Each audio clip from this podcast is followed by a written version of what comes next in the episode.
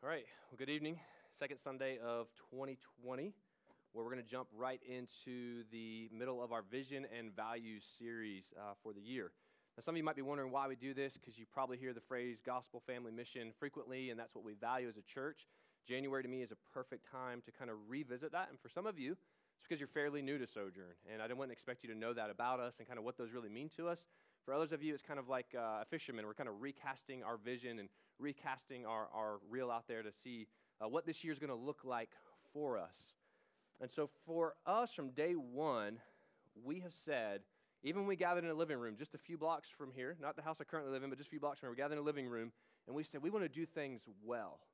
And for us as a church, that has meant we put our focus primarily on three things. We put our focus on the gospel, which we really looked at kind of in depth last week, and just the power of that message. And beyond anything else that we're ever going to do, it's going to be the gospel. And so there's other things that we can let go, and there's other things that meeting places and, and how we do rhythms and all those things, but it's always going to be filtered through the gospel. And this week, uh, we're going to look at our second value, which is family, and really this idea of community. And then next week, we'll look at the uh, mission and we actually have, aside from our baptism, we actually have a special, special guest speaker next week.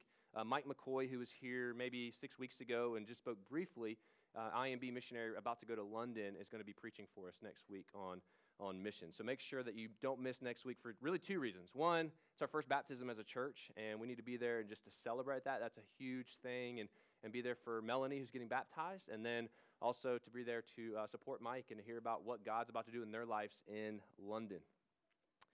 And so, as we look at family, I believe of our three values as a church, this is probably the most difficult one to talk about. Because this is probably the most difficult value to find, not only in our city, but also in our churches, any church. And I've heard some of you who've come from other churches, and you say, well, this is why, why I came to this church. And, and then maybe you get here, maybe you feel like you can't find it here as, as well. And then all over our city, I find all these people in this, this communal city that we live in who say, I can't find community. And this is the one value people seem to want the most, but have the hardest time finding.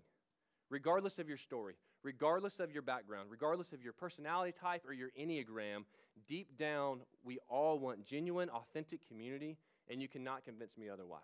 I don't care if you are more of an introvert. You guys know that I'm more of an extrovert, and so I kind of like throw my personality onto you and want to hang out and spend all this time together.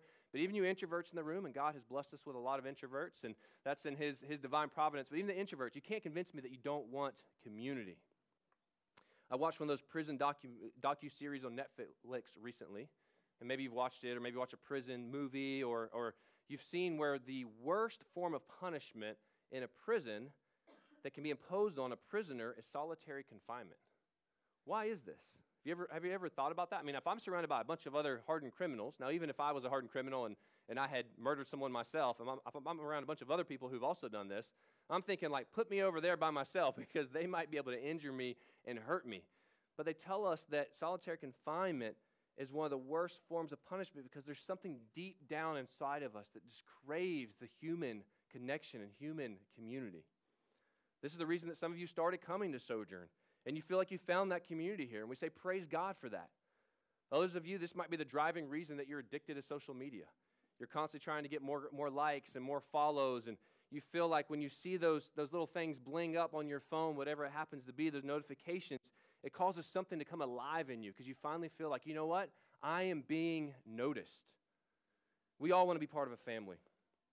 The idea of being known and, and knowing others. And so when we say that we struggle to find community, what we're really saying is that we struggle to find friends. And we struggle with feeling known and we struggle with this idea of loneliness. Let's be honest, this can be a really hard thing to confess. I mean, who wants to walk into the room and say, I'm feeling lonely, I'm feeling like a loner, I feel like I don't have any friends? But I've heard this more in our city, and I've heard it from some of you more than perhaps anywhere else in my life. And so I think it's a mix in our context. I think it's one, it's where we're at in our modern day because we all have our phones constantly and our tablets and we, we feel connected, yet we're not connected. And I also feel like we're, we're in a place in a city where, where there is this communal idea, but there's, there's part of it that's true and there's part of it that's really just like this facade. And so we're not actually experiencing this connectivity. I've heard this more among millennials and then Gen Z, the, the two most connected generations. are the ones that are saying we are lonely and we don't feel connected to other people. Now, don't mishear me. This doesn't mean that you don't have friends or you don't know people, but you don't feel known by others. There's a key difference there. Even though we live in an urban environment, we are surrounded by people. Some of you don't feel known. We, in Concordia neighborhood, there's 12,000 people alone. So we have a lot of people around us. Yet somehow some of us can find ourselves, even in a city like this, with all these people saying, I just don't feel known. Regardless that you're surrounded by all these people on a daily basis, walking and biking by them. The first time I experienced this in my own life was when I moved to India. We moved to India, and if you know much about India, they are projected to surpass China as the largest population in the world. So we found ourselves in a city surrounded by people. We had a neighborhood, thousands of people. We would go to the mall, thousands of people. I would go to these villages, always surrounded by people. And I looked different. I stuck out there. And so people were always following me and taking pictures of me and, and making me feel uncomfortable at times. I always had people around me. And yet I found myself suddenly feeling lonely for the first time in my life. I was 25 years old, first time I can ever really remember experiencing loneliness and thinking, this is crazy. I am surrounded by people, but what it was was I didn't feel known. Yes, I knew people, I knew their names, I even would say I had some friends, but I didn't feel known by anyone. And this caused me great pain, and it put me into a slump for a couple of months. I called it my fifth month slump because I just remember like the high of moving there and that honeymoon phase, and like this is a new life, and we live overseas, and this is what we've always dreamed of doing. And then we get there and we're living this out, and then all of a sudden it was just like just a roller coaster down and thinking, what am I doing? I'm not known by anybody, and I'm so lonely. And so I would say we all value community. We all value a family of people to belong, but somehow and for some reason, we all seem to struggle to find community. And so I want us to turn tonight into the book of Philippians, and I want us to see what God has to say about a family, a community of people who are following Him together, and how we can cultivate that in our church and hopefully offer that to our city. And though I don't have the time to set up the entire book of Philippians, you know, this is why I like book studies. This is why I like when we're in Nehemiah, because I know each week exactly where we're going to be and what verses we're going to go over. And with our vision and values, it's almost a little bit more topical as far as we're kind of just jumping in the middle of, of books here. But um, I don't have time to set up the entire book of Philippians, but I do want to point out here that Paul had just been arrested, and he's waiting to find out if he's going to be executed. And what we're going to see Paul doing in this passage is he's pleading with the Christians at Philippi to have Christ exalting community, to live out this idea of family. And what we're going to see is that we, what we all desperately want and need, but so often find a struggle, is right here in Philippians. So if you haven't turned there already, go ahead and turn there. The words will be on the screen next to me, and let me pray for us before we get into the scripture. God, we just want to come to you right now and simply say, We need you to show up and we need you to move. We need your Holy Spirit to be here with the power that only your Holy Spirit can bring. God, move me out of the way. Let these words of this scripture come alive to us. God, as you are uniting all things back to yourself, God, this is the family that you have called us to belong to. Lord, I ask that your spirit would convict where conviction needs to happen and that you would draw us closer to you and to one another. In your name we pray. Amen. Philippians chapter 2, verse 1. He says, So if there's any encouragement in Christ, any comfort from love, any participation in the Spirit, any affection and sympathy. Stop right there. So Paul starts exactly where I want us to start tonight. He starts with Christ. Now, he does not necessarily doubt that encouragement is happening. He doesn't doubt that participation in the Spirit and affection and sympathy are realities for this church. Rather, what Paul is doing here, he's using what is called a conditional if as a way to kind of provoke reflection from the church at Philippi on their lives. So, in other words, this is more of like an assumption or like a reminder, like because you are doing these things. And, and these are more statements that Paul is kind of declaring over them, saying, because these things are true, now let me tell you what to do. And we will see that it's critical for the Philippians and it's going to be critical for us to continually progress in our love for one another. That's part of this idea of family. And Paul continues in verse 2. He says, Complete my joy by being of the same mind, having the same love, being in full accord and of one mind. So here we have Paul. You got to remember, he's in prison when he's writing this. He's waiting a possible execution, And he says, The one thing that's going to make me happy is the Philippian believers being of the same mind, having the same love, being in full accord and of one mind. Do you see how important this idea of the church operating as family is to Paul by of being of one mind? Now, if I'm honest, this is a little bit crazy to me. Once again, he's imprisoned. He may be getting executed soon. And he's saying this is the one thing that's going to make him have joy. I cannot say that tonight if the Portland Police Department walked in here, now one you'd all be wondering, what did Matt do? But if they walked in here tonight and arrested me and dragged me out of here and put me in prison, and you guys learn, like, man, they're thinking about executing Matt. Like, he must have done like something horrendous, living this alternate life we didn't know about. That, that I don't I can't say that I would be writing you guys like, hey, do I get one text message, like a group text here, or can I update our Facebook community page? Like, hey, I can't say that I would come to you and say, all right, guys, I'm getting executed this week. Portland Police Department found out like what, what's going on here, but here, I want to I want to leave this earth, and this is what will make me happy. This will give me joy by you guys being of the same mind, Sojourn, of you guys being in full accord and being of one mind. My guess is you probably wouldn't say the same thing. You, you also would, would think, man, I'm, I'm thinking like my favorite meal. Let me see my family. Like, can I go watch the new Little Women movie that came out? Like, there's something else that I'd rather do that would bring me some level of joy prior to this. Now, the three statements Paul makes are essentially saying the exact same thing. He's just phrasing them differently which means he is stressing this point. He's saying, Hello, do not miss this point. I'm saying it three different ways so that you'll pay attention to it. As parents, we do this with our kids oftentimes. You just kind of phrase it differently, kind of reiterating your point. So he's saying the same thing, saying, Don't miss this point that I'm making to you. And so let's imagine for a minute that you are Paul. You found yourself in prison, and you're allowed one group text, a Facebook page update, an Instagram story, Snapchat, whatever it is that you use today. What message do you send out to let your friends, your family, and your followers know will complete your joy? Why would being a united family and community to one another essentially be that thing for Paul? Like, why, why, is, why that thing? Why not something else?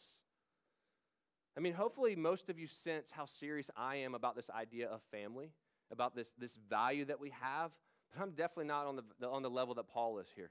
I'm not there yet. My guess is that none of us are quite there yet. So, so why would he stress this point so much? I believe the reason that this is the thing for Paul is because God's work in the world is not about only saving us individually. When we talk about this idea of salvation, a lot of times if you grew up in church, like you focus on yourself. Like, oh, I said the sinner's prayer. I remember that day. I've got a card, or someone gave me a Bible and it's still on my shelf, and it's just about me getting saved. But it's not so much about saving us individually, but it's also about saving us back to one another, to a community of people. And I believe that's why Paul is stressing that.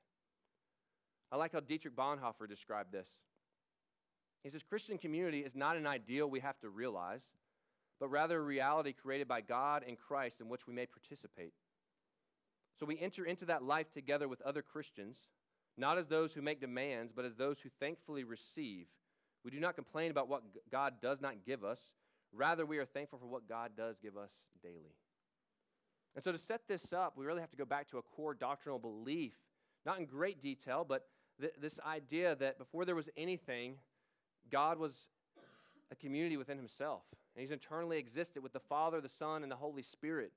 The scripture tells us that before all things began, there was only God, and then there was the, the, the, the they reveal this one thing as God as being a social being instead of a solitary being. Now, we just celebrated Christmas. So sometimes people think like that's when Jesus arrived onto the scene. Like that's when he arrived onto our scene and, and into earth, but like Jesus has eternally always existed. And so we see that the Father, the Son, the Spirit, they form a community. They form the first community. God is not a lonely being who learned how to love and relate through the creation of the world. Rather, God has always been experiencing in himself the love and the service, communication, and unity and joy throughout all eternity. I think sometimes we can we can think more highly of ourselves than we should. We probably do that daily. But we think, man, like God created us because he needed us. God must have been lonely. That wasn't it at all. God already had a community within himself. And Genesis tells us this communal God created us in his image and likeness. And then God said, Let us make man in our image after our likeness. So God created man in his own image. The image of God, he created him, male and female, he created them. And so we learn that God's image cannot be represented by a single individual living in isolation. I'm, I'm going to kind of take a side tangent just real quick. When you think of this idea of church, you know, a lot of people today are leaving the church and say, man, it's just me and God. Like, Like, we got this. Like, this is my church. I'm going to go ride my motorcycle. This is my church. I'm going to go uh, rock climbing or I'm going to go mountain biking. All these things. Like, no, that is not how we see God's image represented, but we see it represented by a diversity of men and women living together in a community as a family. In fact, we see in Genesis 2:18 the only thing in all of God's creation that wasn't good was the fact that man was alone. Have you ever thought about that? The God of the world, here it is, this creation, and he says it's perfect. Everything's perfect. I know it's hard for us to imagine because our world's not perfect now, but it's perfect. And he said the only thing that, that, that's not good is that man was alone. So God created Eve to complete his intended design, all the way back in Genesis. And to be fully, fully human means to live in loving relationships. This is exactly what we had in the beginning a sin free world marked by an unhindered relationship with God and one another. But as we all know, it didn't stay that way for very long. As we follow the story in Genesis, we see how the first two humans, mirroring us all, eventually decide to live life on their own terms, apart from God, re- rejecting that community with God. As we look throughout history, it won't take you a lot of digging to look throughout and see all the ramifications of this act of this first man and woman. Think about every generation. Some of you are maybe history nerds and some of you aren't, but just think about every generation, every race, every continent has suffered from the actions rooted in humanity's attempt to live as interdependent beings. And so it makes sense why, in every sociological segment of society, in every social status, you would be hard pressed to find someone who hasn't been cut with the shrapnel of familiar brokenness. I don't know all of your, your deep stories in here, but some of you experienced that familiar brokenness. Some of you come from broken families, and we want to be sensitive to that.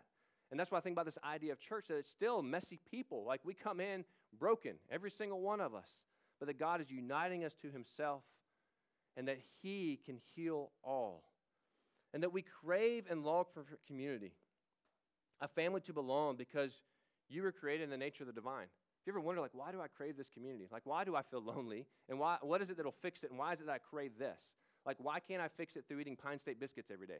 Like, that does fix it for me for about an hour and a half, if I'm honest. Like, if I'm lonely and I go eat some good Pine State biscuits, I'm good. Or, and then after that, if I'm going to spend a little bit more money, I'll go to Salt and Straw. You know, and so like, and then maybe a coffee shop. Like, I can fix it temporarily, and you guys may have your own fix. Some of you may be working out. That's obviously not mine.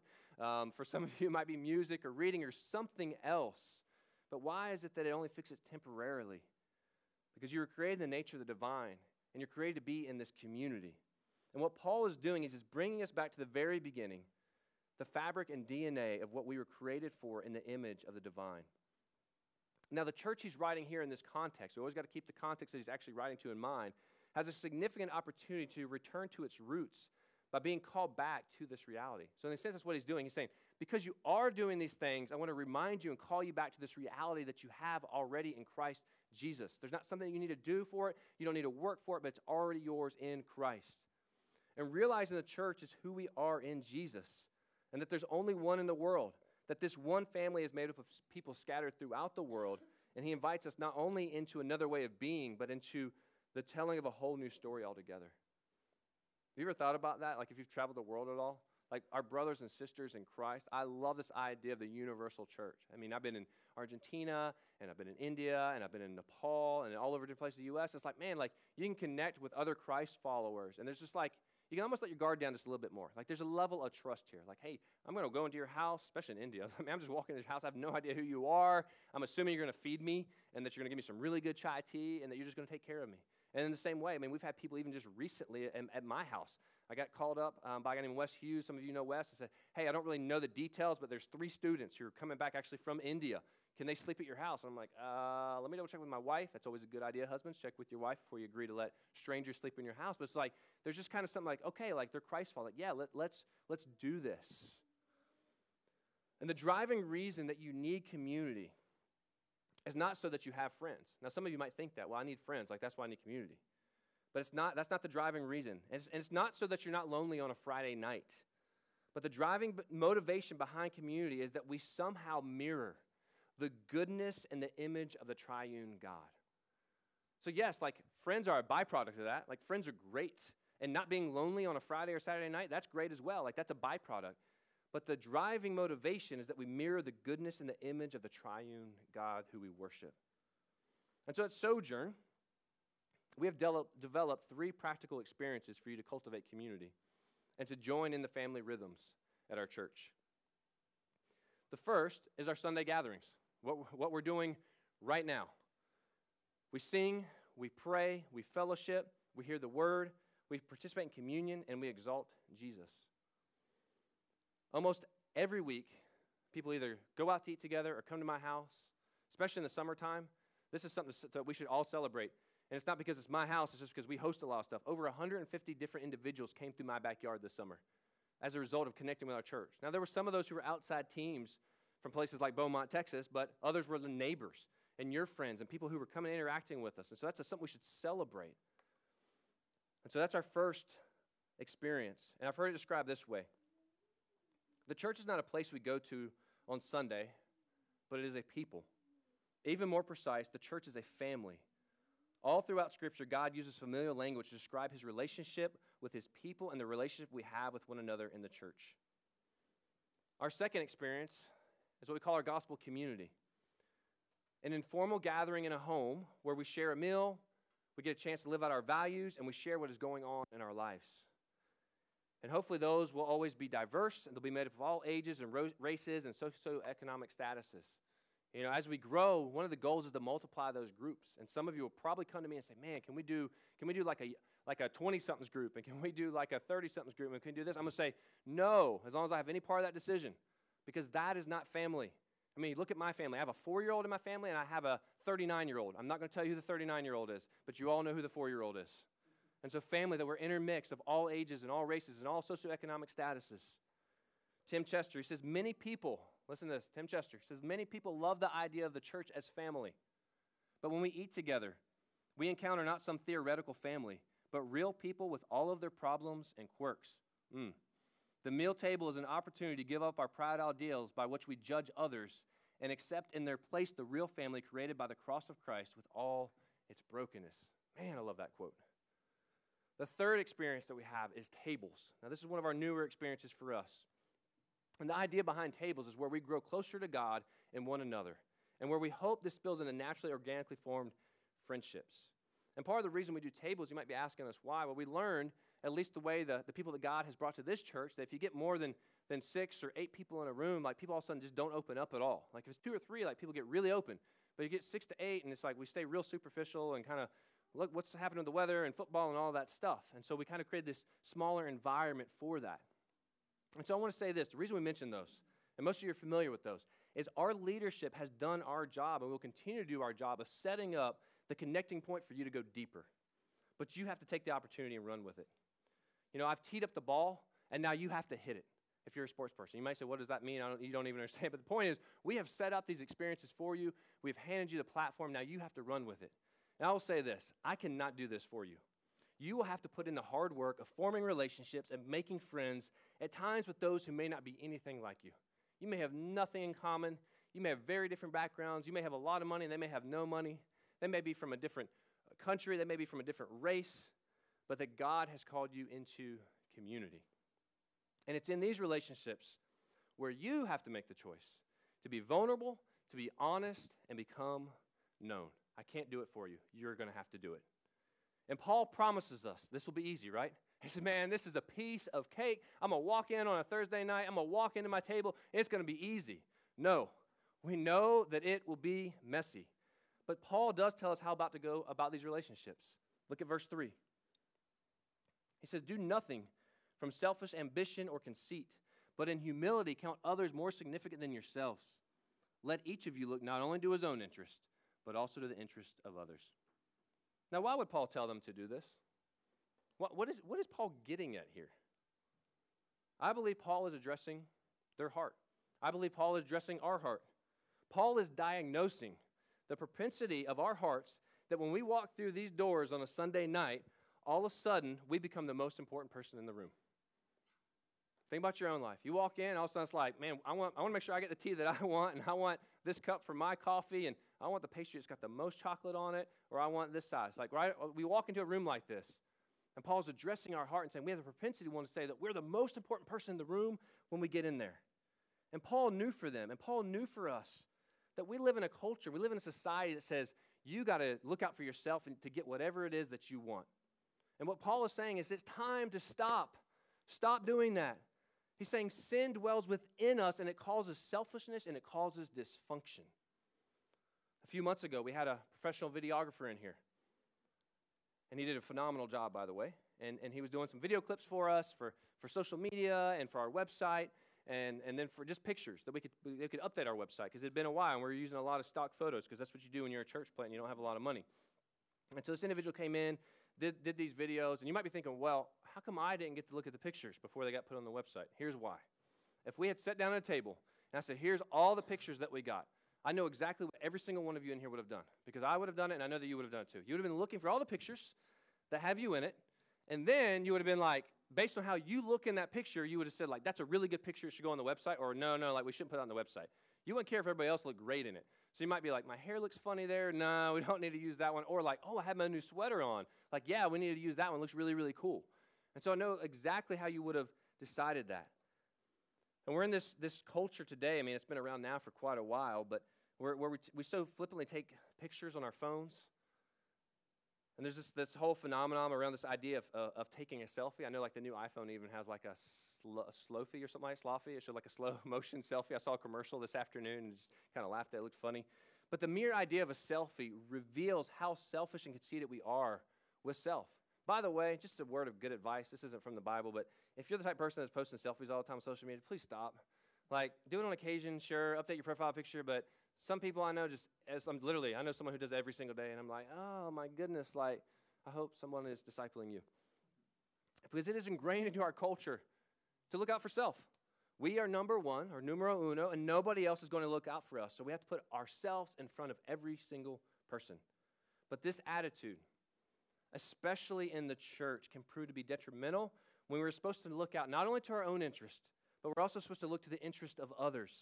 And what Paul is doing here is he's helping diagnose the human heart, the disease that we call sin that leads to selfishness. If you ever wonder, like, why am I so selfish? why, why is it that I, I gravitate towards that? Because we all have this thing called sin. That's why every single one of us looks out just for ourselves. And so let me ask you this Why is it we always think of everyone else needs to change in order to make things better? You ever think about that? Like, man, somebody else needs to change. Why is it as I'm talking this evening, some of you are thinking of others that need to hear this message? You're thinking, man, they weren't here tonight. They really needed to hear it. Or, man, I wish this person had been here tonight and that they need to hear it instead of yourself. Why is it that you're thinking that way?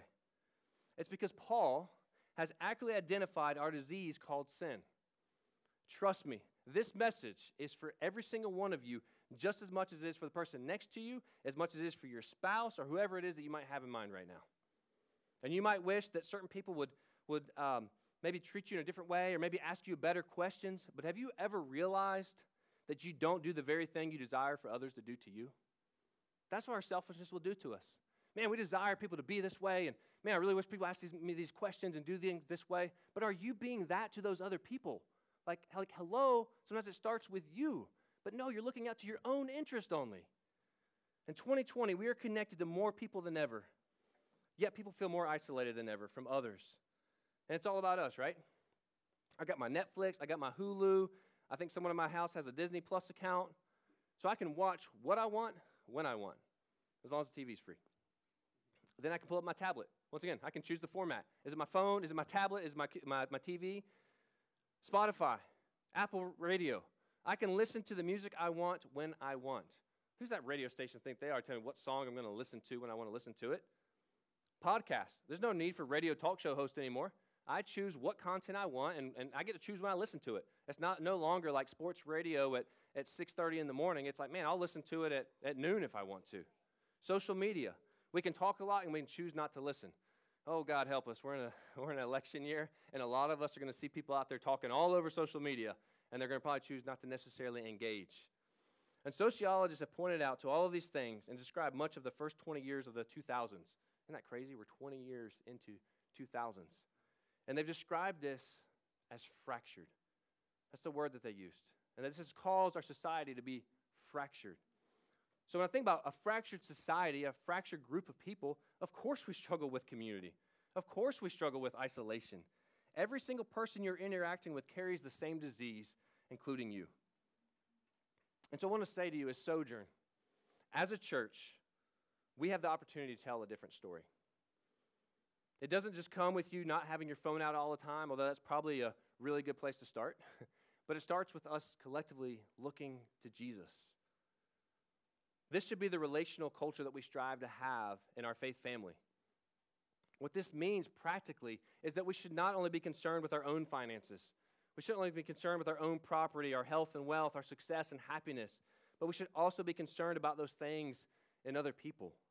In other words, make the good of others as high of a priority as your own well being, which admittedly isn't easy.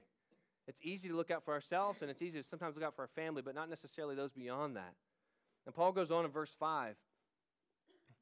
He says, Have this mind among yourselves, which is yours in Christ Jesus, who, though he was in the form of God, did not count equality with God a thing to be grasped, but emptied himself by taking the form of a servant, being born in the likeness of men and being found in human form. He humbled himself by becoming obedient to the point of death, even death on a cross.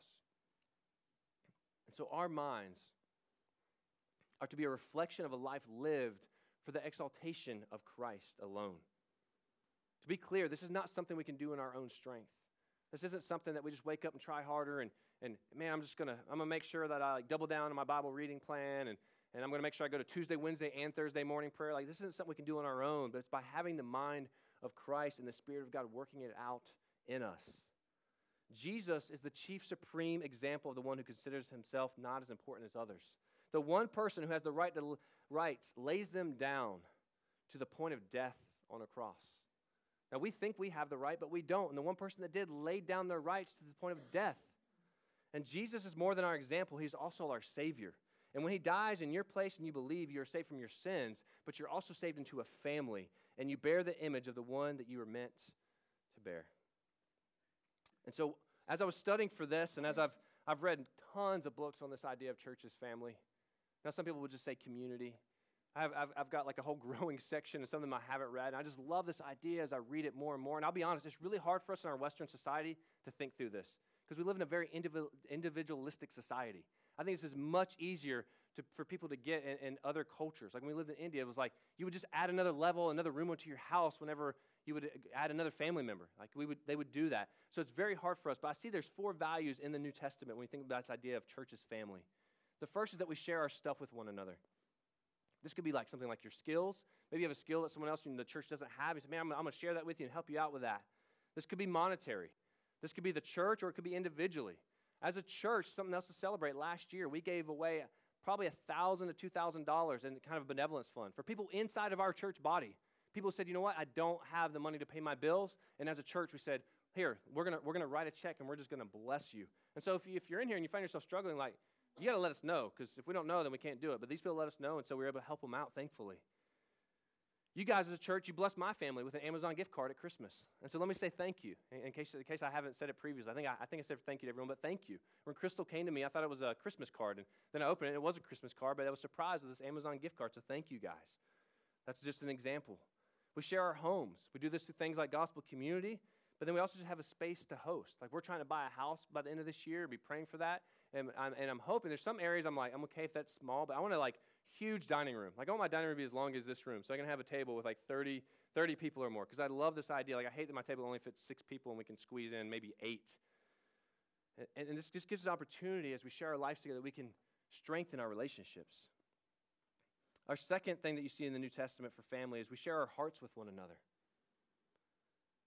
This one's a lot harder for us, if we're honest. It's one thing to help someone move a piano, help, help maybe some, somebody move a piece of furniture, but it's quite another to open up your life and your heart and to pour it out to somebody. This is part of the reason, once again, that we created tables to provide a pathway where you can feel like I can open up to this individual. Now, you might be thinking, I've never even opened up to my biological family. Like, like that's hard enough. Maybe you come from a family that's like, you pretend everything's okay, and so you don't really talk about issues that are actually happening. So you might say, man, I've never even opened up to my biological family. How am I, how am I going to do this with my church family? Well, just because you've never done it doesn't mean you, you can't start now. That there's a time to start that you can get vulnerable and you can open up in these relationships.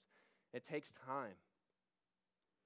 The third thing is we stay, we embrace the pain, and we grow up with one another. Family is hard, conflict happens. Family is full of messy people. But you know what?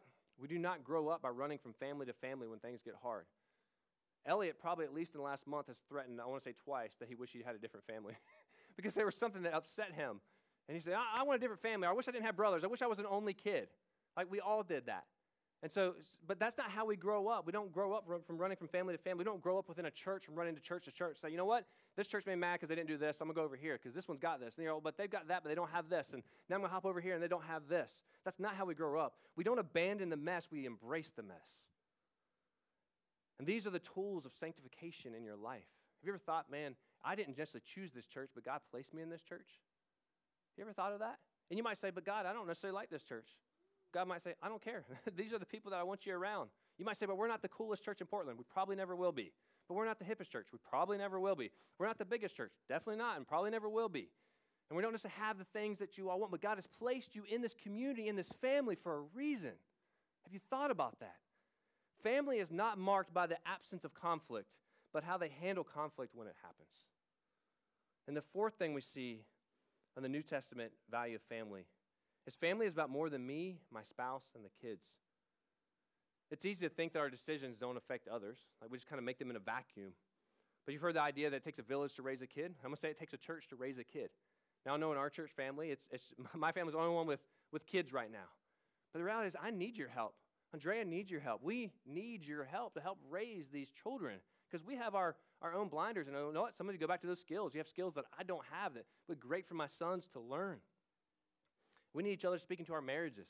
Some of you have been married for a year, maybe a year and a half. Some of us have been married for almost 13. Some of us have been married 20. You know, it's like we need to speak into each other's marriages and say, man, hey, you're like sometimes it might just be like a kick in the pants, like, bro, you're wrong here and you need to get your act together. But other times it's just saying, like, what's going on? How can we help you here? How, how are you dealing with your finances? How are you, how are you leading your spouse in this? How are you handling these, these struggles? And we, I love the beauty of a church of having all stages of life mixed together. Many of us don't have biological family in town, so it makes things like the holidays hard. But as we get to closer people in our church, we become family again. We celebrate those holidays with one another. And then even down to how we make decisions. Making decisions in community. So if you're single in here, we might want to speak into who you marry and how you marry. You might think, whoa, I didn't sign up for that. But I think if you're in true biblical community, you would want our input because we love you and we care for you. And we don't want to see you marry a jerk. Where you work, you might say, hey man, I'm outweighing my options. Like, there's this job over here, there's this job. Like, we can speak into that. The homes that we buy, how we parent, how we, how we do all of these things in life. And Jesus modeled this for us, even to the point of death on a cross. And you think about how does this happen? You're like, man, Matt, like all this sounds really good, but how does it functionally play out? It happens by the Spirit of God working it out within us, and it doesn't happen overnight. I think sometimes we hear the ideals and we think, like, man, here it is. This is what he's describing for family. But somehow we fell short and we came here. Or maybe in 2019 it was here, and now we're somewhere in between. You're like, but we're not here yet. Like, hello, we're broken people in these broken relationships. It takes time. You crawl before you walk, and we are a baby church. So right now we're crawling and we're probably in pull ups. And it wasn't easy for Jesus, and it won't be easy for us. Think about Jesus' followers. He had a ragtag group of individuals who followed him. And I think we like to romanticize them. Man, they followed him closely. But they also lacked loyalty. Like, how many times did, did they not follow him? And did they turn their back on him and not follow through on these things? And so, we as a church in 2020 want to continue to grow in these as a community. And a quick glance at the New Testament shows how the finished work of Jesus brings shape to our identity and also how we walk this out as a new family. And so, by the Spirit of God, I'm just going to lift these out real quickly. If you want me to send these to you in a text, I can do that later. But we love one another. We show family affection to one another. We outdo one another in showing honor. We accept one another. We serve one another through love. We carry out one another's burdens. We're kind, compassionate to one another, forgiving one another. We encourage one another. We confess our sins to one another and we pray for one another. We're hospitable to one another, and we clothe ourselves with humility toward one another. Paul wraps up for us, starting in verse 9, by saying, Therefore, God has highly exalted him and bestowed on him the name that is above every name, so that the name of Jesus every knee should bow in heaven and on earth and under the earth, and every tongue confess that Jesus Christ is Lord to the glory of God the Father. And so we see this phrase here Jesus Christ is Lord. And it's pointing to him being fully divine. But as we see in this passage, Christ still chooses not to give the ultimate glory to himself, but he directs it to God the Father, which is his purpose throughout his time on earth. And so, the good news, the value that we looked at last week in the gospel, is that Jesus not only died, but he raised from the dead, and the same power that raised him exists in you and me, and it allows us to stop living lives focused on ourselves and only on our own needs. It's through that, through that same power, which is why we start with the gospel, it's going to allow us to come in to this idea of family and that it be holistic. And Jesus actually enables us as a church family to fulfill the difficult call to biblical community. And so, three questions to think about as we wrap up. The first question Are you committed to seeing this type of community at Sojourn? Some of you need to make a decision that you're going to fully commit to this family through the good and through the bad. Some of you, you covenanted with us, and the question is are you going to commit to do what you covenanted to do with this family? Are you going to fight for our family even when it is difficult? And are you going to uplift the family that God is forming? The second question are the reasons you desire community biblical? We all desire it, but are they biblical? Are they healthy? I'm not saying wanting friends is wrong. We all want friends, and I could use a few more myself, so feel free if you want to become my friend and you're not friends with me yet. But they are terrible foundational motivations. We must remember it's not about you, it's not about me, but it's about us collectively being image bearers and reflecting King Jesus to the world around us. Think as we start to reflect King Jesus, the neighborhood around us is going to recognize that all of a sudden they're going to want to press into that. They're going to say, I don't know what's happening at the, that group at that stamp building, but man, there's something about that that I need. And my third question is Are you willing to do the hard work of developing community and church as family? I'll be real. This doesn't organically happen. If it did, then our community would probably be a lot larger and, and we wouldn't experience any, any mess at all. But let me encourage you to stop waiting and initiate it. Initiate the relationships that you desire, even if it doesn't benefit you. Maybe you can be to someone else what you desire someone else to be to you. You might say, Man, I, really need someone like this in my life. Start out by being that person to somebody else. Because the gospel says we look to others' interests before we look to our own. John 15, he says, I no longer call you servants, I call you my friends. Jesus knew he was going to the cross soon, and he wanted to see us transform from enemies to his friends. And so, one final word for us to actually implement this it's going to be costly. It's going to cost you, it's going to cost me, it's going to cost our community. It is not going to be easy. But it's through Jesus that this true community of family as church can be found. But it's going to cost you something to obtain it. And so if you're thinking like, man, I don't I really don't want to think about others. I'd rather think about myself. I really, I really don't want to sacrifice for the community. Then just like I said last week with the gospel, then this may not be the church for you because this is the community that we're desiring to see as God unites us all back to himself. But it has to, has to start with us saying, man, I want to look out to the interest of others and even the group before I look out to my own interest. And let me, let me, let me help us out here. You might say, man, it's really scary to be vulnerable people. I agree 100% because we're all afraid that we're going to be judged. Pastors are afraid they're going to be judged just as much as you guys. But there's no reason at Sojourn to pretend that you have your life together. You know why? We all know that you don't have your life together. I don't have my life together, and you don't have your life together. And but by faith in the finished work of Jesus, the church was and is today the one community where it's okay to be broken, it's okay to be weak, it's okay to doubt, it's okay to be discouraged, be angry, you can be depressed, you can hurt, and you can because we all stand in the holiness of Jesus. And say it's all about Jesus. So it's okay that we deal with the crap of life. And in Him, we are free to confess our frailty. We're free to leave the exhausting madness of trying to hide the junk of our lives. That's what most of us do. We have a lot of junk in our trunk. We're trying to hide the junk of our lives. We're free to leave that because this is family. In this family, we're free to get out of our seats. We're free to join others in their joyous celebrations, and we're free to join them as they cry through their pains. We are free to encourage, and we're, we're, we are free to receive encouragement. We're free to share our belongings, and we're free to receive belongings when we're the ones in tough times and we are free here to know and to be known. We're needy and needed. May the city of Portland and our world hear about this freedom in the context of a family. So let me pray for us, and then we're going to finish by responding to King Jesus tonight. God, we need you, just as we prayed at the beginning. God, we value family. We value living out what we see Paul declaring over the Philippian church here. But we also recognize we can't do it on our own. God, it's hard to be vulnerable. It's hard to open up with one another. It's hard to care for one another. It's much easier to take care of our own needs. And so, God, we ask that this wouldn't be by a work of our flesh, but God, that it would be by a work of your spirit. That your spirit would stir this up in each of us. And God, that you would unite us ultimately to you, but God, that you would unite us to one another as well.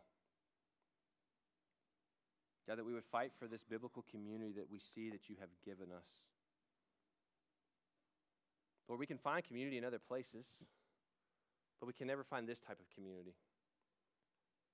And so, God, that, that may the world around us, may the city around us see what they are lacking and all the other forms of community they can find when they look to the church, your church. In your name we pray. Amen. So we're going to respond. And, and one way I want us to respond tonight, at least to put it out there, and some of us maybe do this, but we don't really state it that often at Sojourn. is some of us may need to respond by repenting tonight. As a church, we're in the middle of filling some of these fractures that our society kind of spews on us in a way. But I'll tell you what's oftentimes missing from a picture when I see a fracture, whether it's a marriage, whether it's a family, whether it's a church family. And as I meet with people and counsel people, what oftentimes what I see is missing is repentance. And then I think, man, I take a step back to, is it any wonder that, that you're in this shape or that we're in this shape and that you're feeling this way? There's been something that's lacking over here. We see the fracture, and then it, it just continues to crumble. But when repentance comes back into the situation, what I believe we see and experience is the authentic Holy Spirit power again, that the Holy Spirit shows up. So some of us may need to repent tonight before we do any other form of response. And I apologize for maybe neglecting that on some other weeks when we should have maybe done that. I think we easily just roll into singing songs and maybe we'll raise hands and, and taking communion just because it's what we do. But some of us need to get our hearts right before we respond in any other way. And so, yes, we're not in a traditional church building, although some people think it kind of looks like a church building, and not that the building even matters. But if you need to repent, and I'm going to say you can do it a number of ways. One, the altar is open. We have space here. Jacob leads music over there. There's a carpet here. There's floor space here. So the altar is open if you feel like you want to come up here. You may say, wow, that freaks me out. Stay in your chair. You have the freedom to sit right there in your chair and to repent. You have freedom to go into the back. You have freedom to grab one another. This is a family. If you say, man, I need to talk or I need to pray, like you have that freedom during this time. And then we'll move into songs of worship. We'll have Jacob come back up He'll lead us out in some songs of praise. And then we'll respond by giving. Just as we're reminded that we give generously because everything we have been given belongs to God. I talked to one of our, our supporters of Sojourn Church today, pretty, pretty generous one actually, and makes, he makes a lot of money. And he just said, I just look at it as God's entrusted me with this money. He goes, it's not my money. He goes, it's God's money. And just I, am entrusted to you know how he wants me to how he wants me to spend it. And part of that is, is helping Sojourn. So we, we're reminded of that. And then we respond through communion. I am more convinced this week than ever before that we need communion as a church. Some of us, maybe all of us, have forgotten what the Lord has done over this last week. We talk about this idea we leave the room or we leave the building and then it's like we forget. Some of us quickly, some of us it's somewhere in the middle of the week. So if you are in Christ, before you partake, take this time to do a few things. First, remember what the Lord has done. Remember what it is that the, the bread and the wine represent, that his body broken and his blood that was shed. It's not just a snack for us. It's not just some gluten free bread and some wine or juice, but remember what the Lord has done. Examine your own heart and life. Repent where needed. Believe it again. Ask God to redeem and to restore you as only He can do, and commit to what Jesus did. And so, Sojourn, the time is yours. The table is open. Jacob's going to come back up and lead us in song. Prayer is available. Respond accordingly.